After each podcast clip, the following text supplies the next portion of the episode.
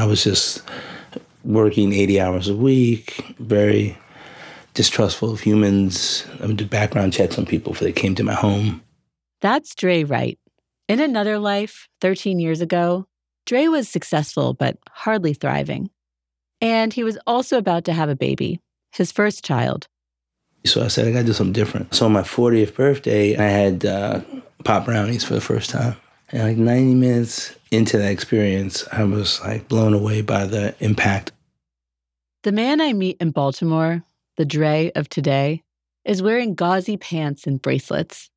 His smile is slow, slightly wary, but he strikes me as so gentle, so oriented toward peace, that I'm caught off guard to learn he was once in the military and later worked for the CIA. And I was on a team, and my job was to essentially kidnap people and torture them, right? I had created the monster. You know, my name was Savage. My call sign was Savage, and I was kind of like that, you know? And it was just something I didn't want to do anymore. Dre's experience with marijuana cracked something open. It made him question some of his assumptions and illuminated a path he hadn't previously seen. And that led him to ordering mushrooms online. I remember when the mushrooms came, it said dog biscuit on it. I remember when it got mailed to my house, I let stay outside for two days because I figured, well, if the DEA was gonna was watching me and they were ready to jump, break through my house and arrest me, but he did eventually bring it inside, and he set a day to take them. And probably like a month or two later, I, I eventually communed with Sacred Mushroom, and it was really beautiful. I remember it was a really beautiful day. My mother and my partner at the time, they, they held space for me. I was outside. It was really beautiful. I laughed the whole time. I saw this green goddess, and she said, You need to speak with grandma and I didn't know what she meant by that. His partner did some research, and she learned that ayahuasca in certain strains of Amazonian mythology is called the grandmother plant. The association being that it confers a sense of all enveloping love, but also tough love of the get your shit together variety. And just a week later, I was in my first ayahuasca ceremony in Maryland at this really beautiful farm in the Eastern Shore. And I remember the whole, my thought was either I'm going to die or I'm to, I'm to get this stuff taken care of. So I go to the ceremony.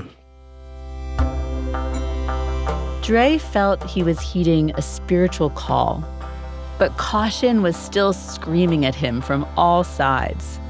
A black man brought up to just say no who discovered psychedelics like a week ago, and he's traveling to use an illicit substance in an unfamiliar place.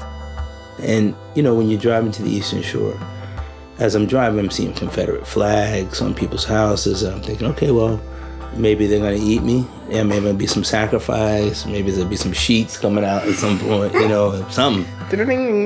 right, right, right, right.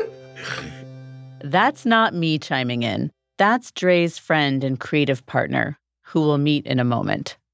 That was in my head. I was like, "Ooh, this is gonna be something." So, and then I get there, everyone's so nice. They're so welcoming. So I'm like, "Ooh, this is this was before Get Out the movie," but I was thinking, mm, these white folks are really friendly, you know, and they're really comforting. And then they like, "Oh, you got to walk, take your stuff, and walk through these woods." To this beautiful wooden structure, but it was way in the woods, and I was thinking, okay, this is it. Where's where's the rope coming? And I get in this room and it's like 30 people. And the first thing is that this man, beautiful French man, comes in and he says, Hello, my name is Francois. They call me Matza. And, and uh, the medicine, we cooked it down a little bit. It's going to be strong. So I was disappointed because, first of all, the guy was French. And I was thinking, oh, this is some hippie stuff. Um, this is, here we go. Dre was there for transformation, but his old self, his old life, it wasn't going to go quietly. So I drink the medicine and and now I'm worried because I've violated the law. This is a Schedule One substance, and I'm not feeling anything. And then I sit hearing people purge, and as they're purging, I was like, again, all kinds of judgments about the people, and you know, what, what are they going through all that purging? And I would refuse to purge. So for my first four hours, it was the most challenging experience I've ever had. I was felt like I had a case of the flu and I was judging myself, why are you here? Like, see, this is ridiculous. Now you, you violated the law. You're never gonna get a security clearance again. And then I was so exhausted that I remember just like saying, I wanna die and I can't do this anymore. And I laid down and my, my cheek hit the floor, I remember hearing another person purge. Dre was seized by empathy in that moment. I prayed. I said, You're going to be okay, sister. And it was at that second that I said that, I went from this pace of suffering to this, like the world was just open up for me. And uh, I felt so in love with myself and everyone, this deep sense of compassion for everyone in the room. And that lasted for another eight hours. Every question I've asked, what's the meaning of life? And do aliens exist? And this, that, where do we come from?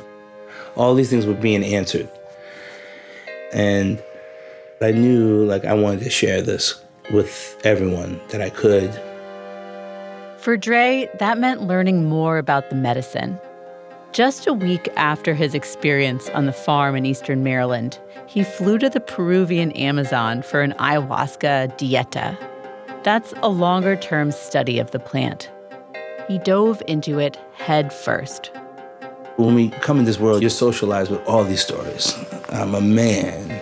I'm a black man. I'm living in America. And by the time I became an adult, like all of who I really was was lost. And what I really was was living someone else's story of me. I believe that I chose to come back in this flesh suit to have this human experience. I'm Katherine Rowland, and this is Seeking in the last episode, we heard from people who are trying to mainstream psychedelics in medicine. It's revelation to get you up and running, not to rip the system apart. But that's exactly what some people want to do. For Dre and others, it's not about changing the medicine to suit our social needs. It's about really letting the medicine change us. Mom deserves the best, and there's no better place to shop for Mother's Day than Whole Foods Market. They're your destination for unbeatable savings, from premium gifts to show-stopping flowers and irresistible desserts. Start by saving 33% with Prime on all body care and candles. Then get a 15-stem bunch of tulips for just $9.99 each with Prime. Round out Mom's menu with festive rosé, irresistible berry chantilly cake, and more special treats. Come celebrate Mother's Day at Whole Foods Market. My own experiences with plant medicine, they've been revelatory. I mean, here I am hosting this podcast. But when people ask me just how they've changed my life, I struggle to answer. Because from the outside, you'd be hard pressed to pinpoint what exactly is different. I mean, I've worked through grief. These days, I'm gentler, I listen more, I think I'm a better friend and mother. But when I meet people like Dre, I realize how tame all of that is in the scheme of things. Dre's experiences in Peru didn't just bring him healing, though that was certainly part of it. It completely shook up his perspective on how his actions had affected him and those around him. He realized it wasn't enough to just mend the wounds the world had left on him. It was about undoing the harms he had brought on the world and this required a total revamp of his life.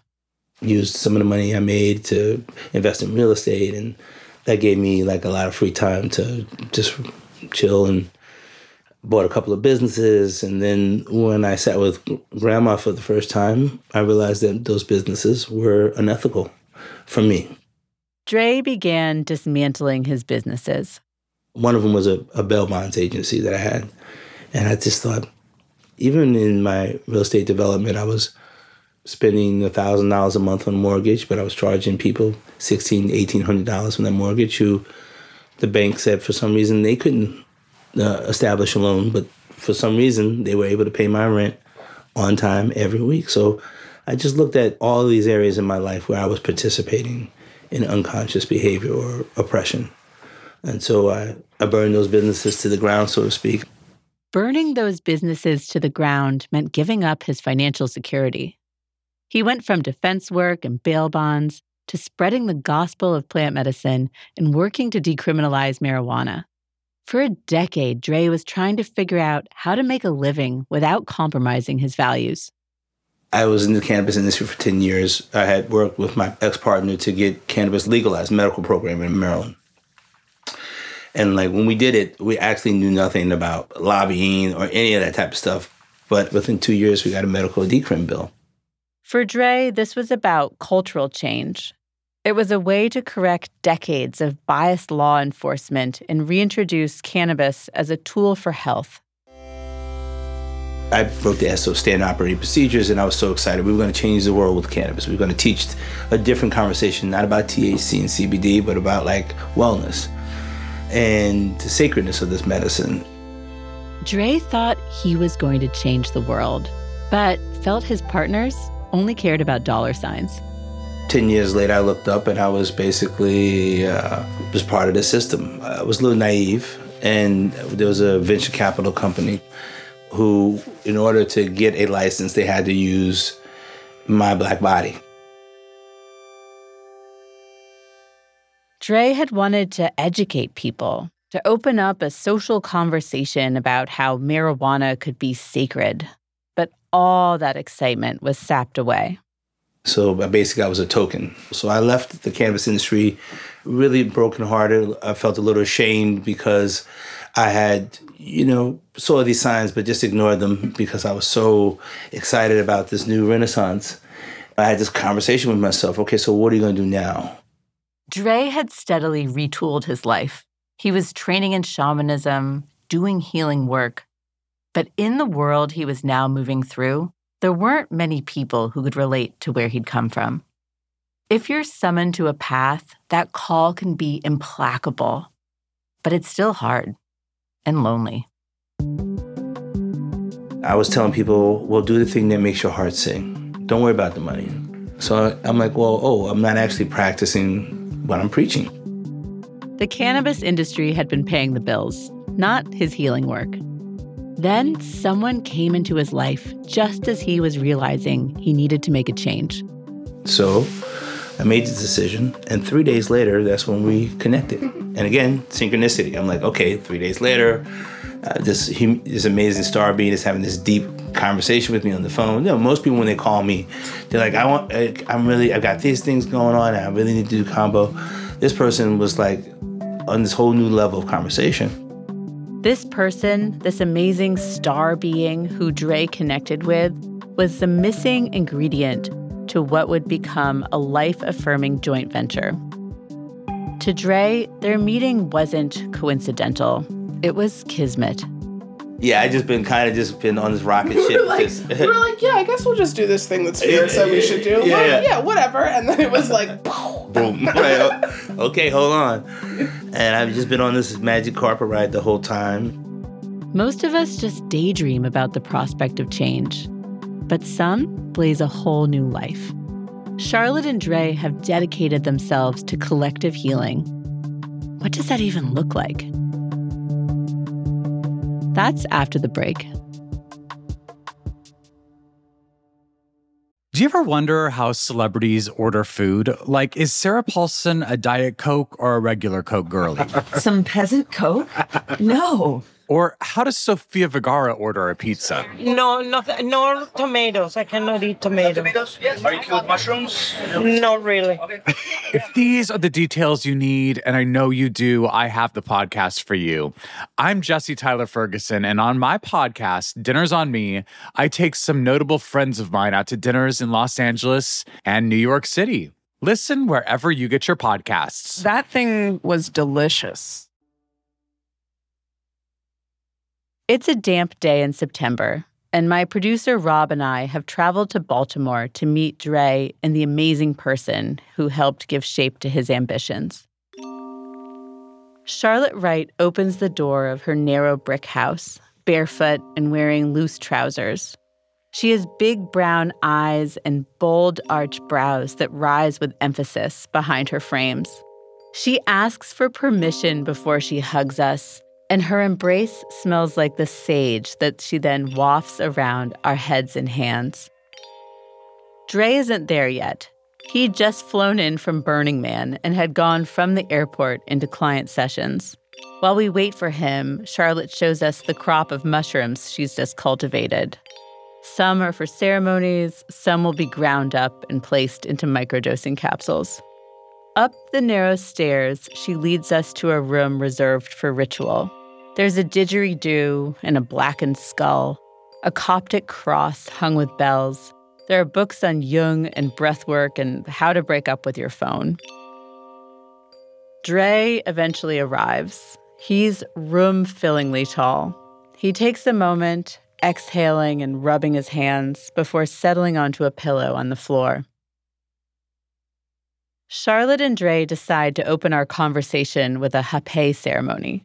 So radiant and beautiful, we honor you. Hape is a blend of medicinal tobacco used in the Amazon basin that's blown up your uh, nostril with a curved blowpipe called a tepi. And the forgiveness that is in this space.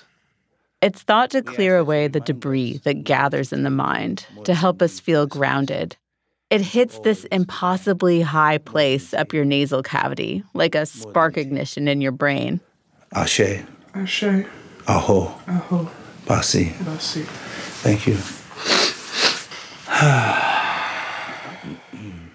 to see Charlotte and Dre sit side by side, they seem of a piece. They sigh at the same intervals, laugh in unison. They race to fill in each other's sentences.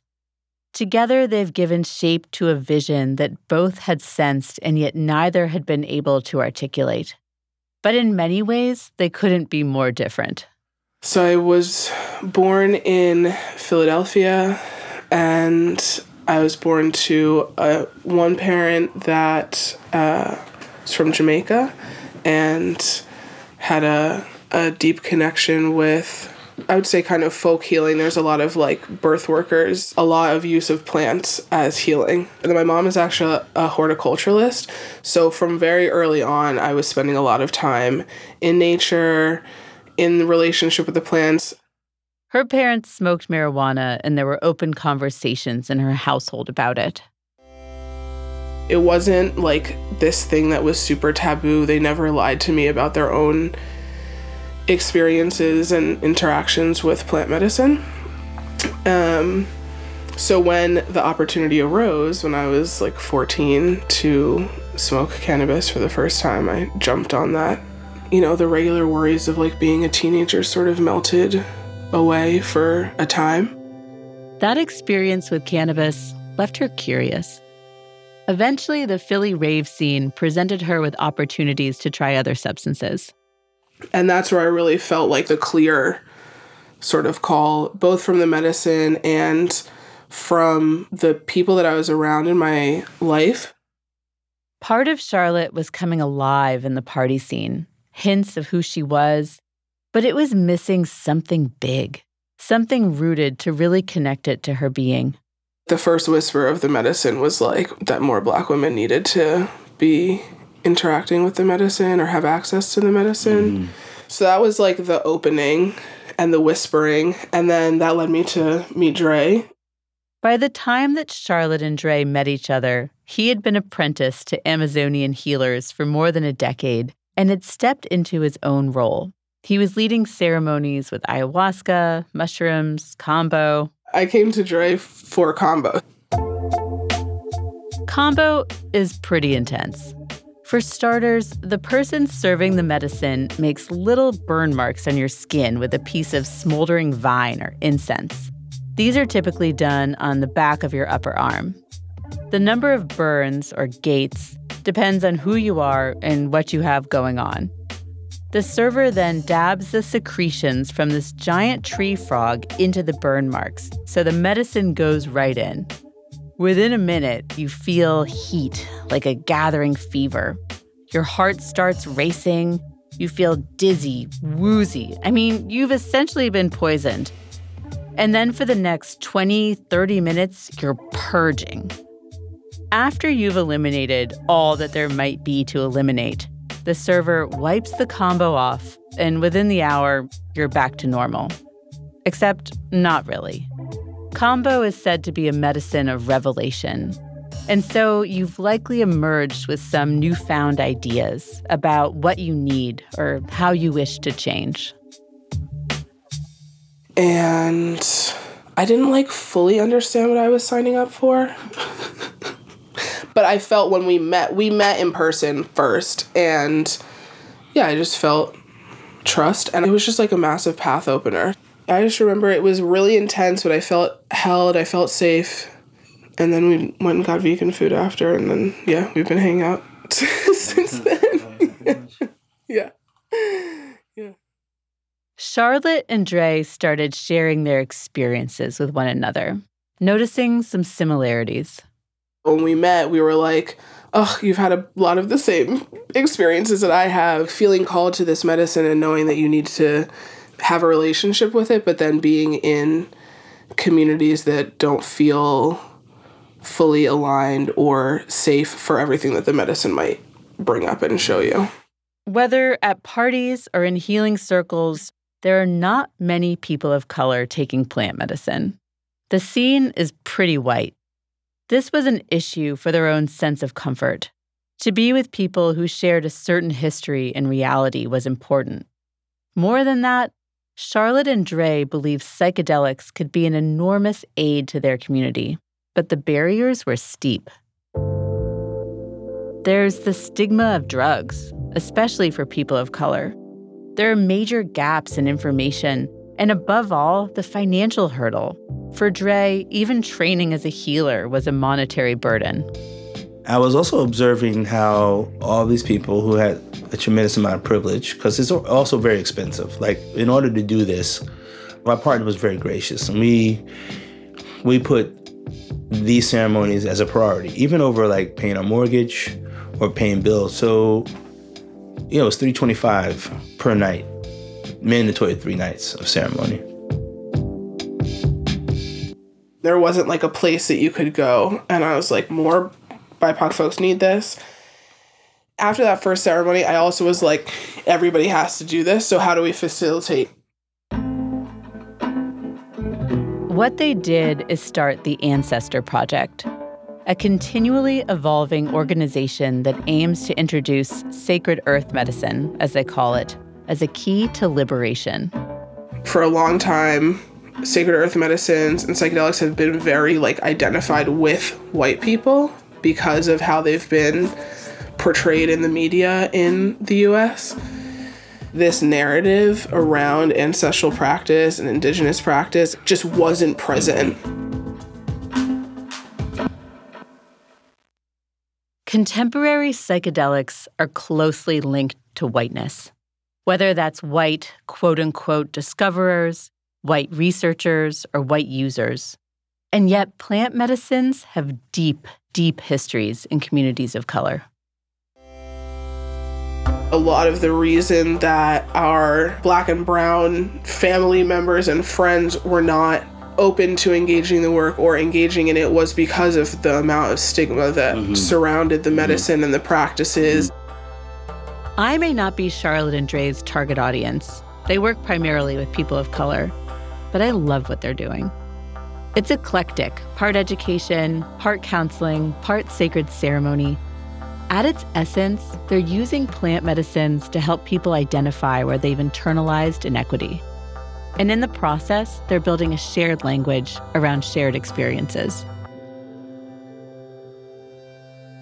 We call ourselves Ancestral Project for a reason, because we all have ancestors. We all have practice. This is not exclusive. We don't need to romanticize people that live in South America or North America or Africa as being the only people who have connection with spirit.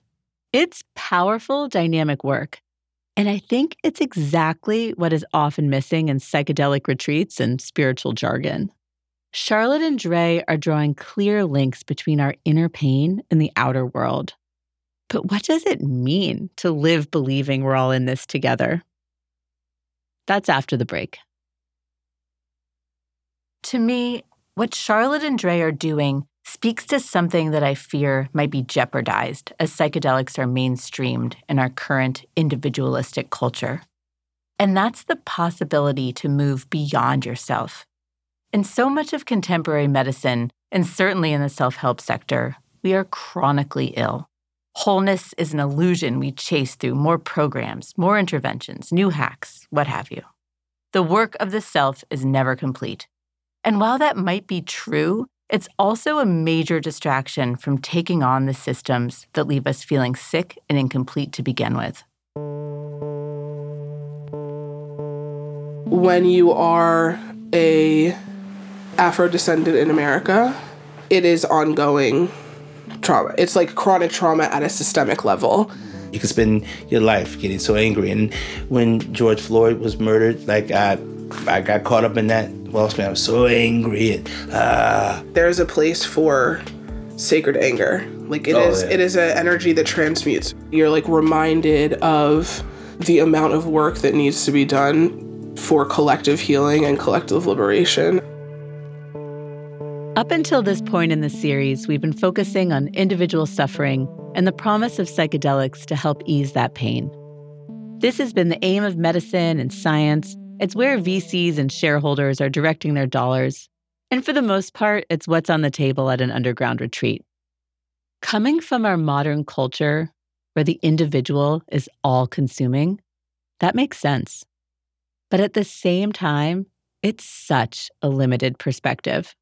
the truth is that we are all one species. The reality that we exist in currently is that there has been a long, long history of separation as a means of wielding and maintaining power. We don't all experience that truth in the same way. And the medicine can help give us a glimpse into that. As I'm talking to Charlotte and Dre, I realize that the promise of psychedelics rests on the assumption that this glimpse creates the basis for change.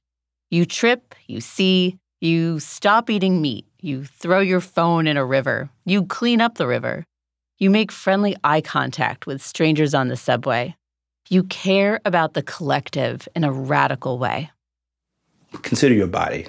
You have cells and bacteria and viruses that are constitute you, the individual, right? But if you had one cancer cell in your body, would you be okay with that? Would you be like, oh, just one cancer cell, no big deal? No, you would want to, you would want to heal that, right? Yes, we all one, but if one of us is suffering, it's not okay. If you have food insecurity, it doesn't work for all of us, even though I live in my house, because eventually, if you continue this model of those who have so many and so those who have little, what's going to happen is those who have little are going to burn your house down anyway. A decade from now, you'll probably be able to go to your doctor and get a prescription for psilocybin to treat your depression or anxiety. We'll be in this brave new world of mental health care. There will be less individual suffering. But will it rock the system? In my most rosy incarnation, I'm certainly hoping that it does. That as we heal, we approach the world with greater care. As Rob and I take the train back to New York, I find myself swept up in all this promise. If more people experience compassion and connection, could that change the world? It sounds simplistic, but a lot of people are flocking toward that idea. Next week, we travel to the Peruvian Amazon, where thousands of Westerners are arriving each year in search of transformational healing. It's centuries of local tradition running into the blaring demands of modern life. What happens when those cultures meet and reshape each other? Seeking is written and reported by me, Katherine Rowland. Our producers are Hamza Umerji, Rob Dozier, and Lily Thompson. Editing by Grant Irving and Lizzie Jacobs. Our executive producers are Grant Irving and Lizzie Jacobs. Fact checking by Natsumi Ajisaka. Music by Nolan Schneider. Mixing by Sam Baer. Thanks to our legal team, Rachel Goldberg and Allison Sherry. Special thanks to Tom Koenig and Steve Ackerman.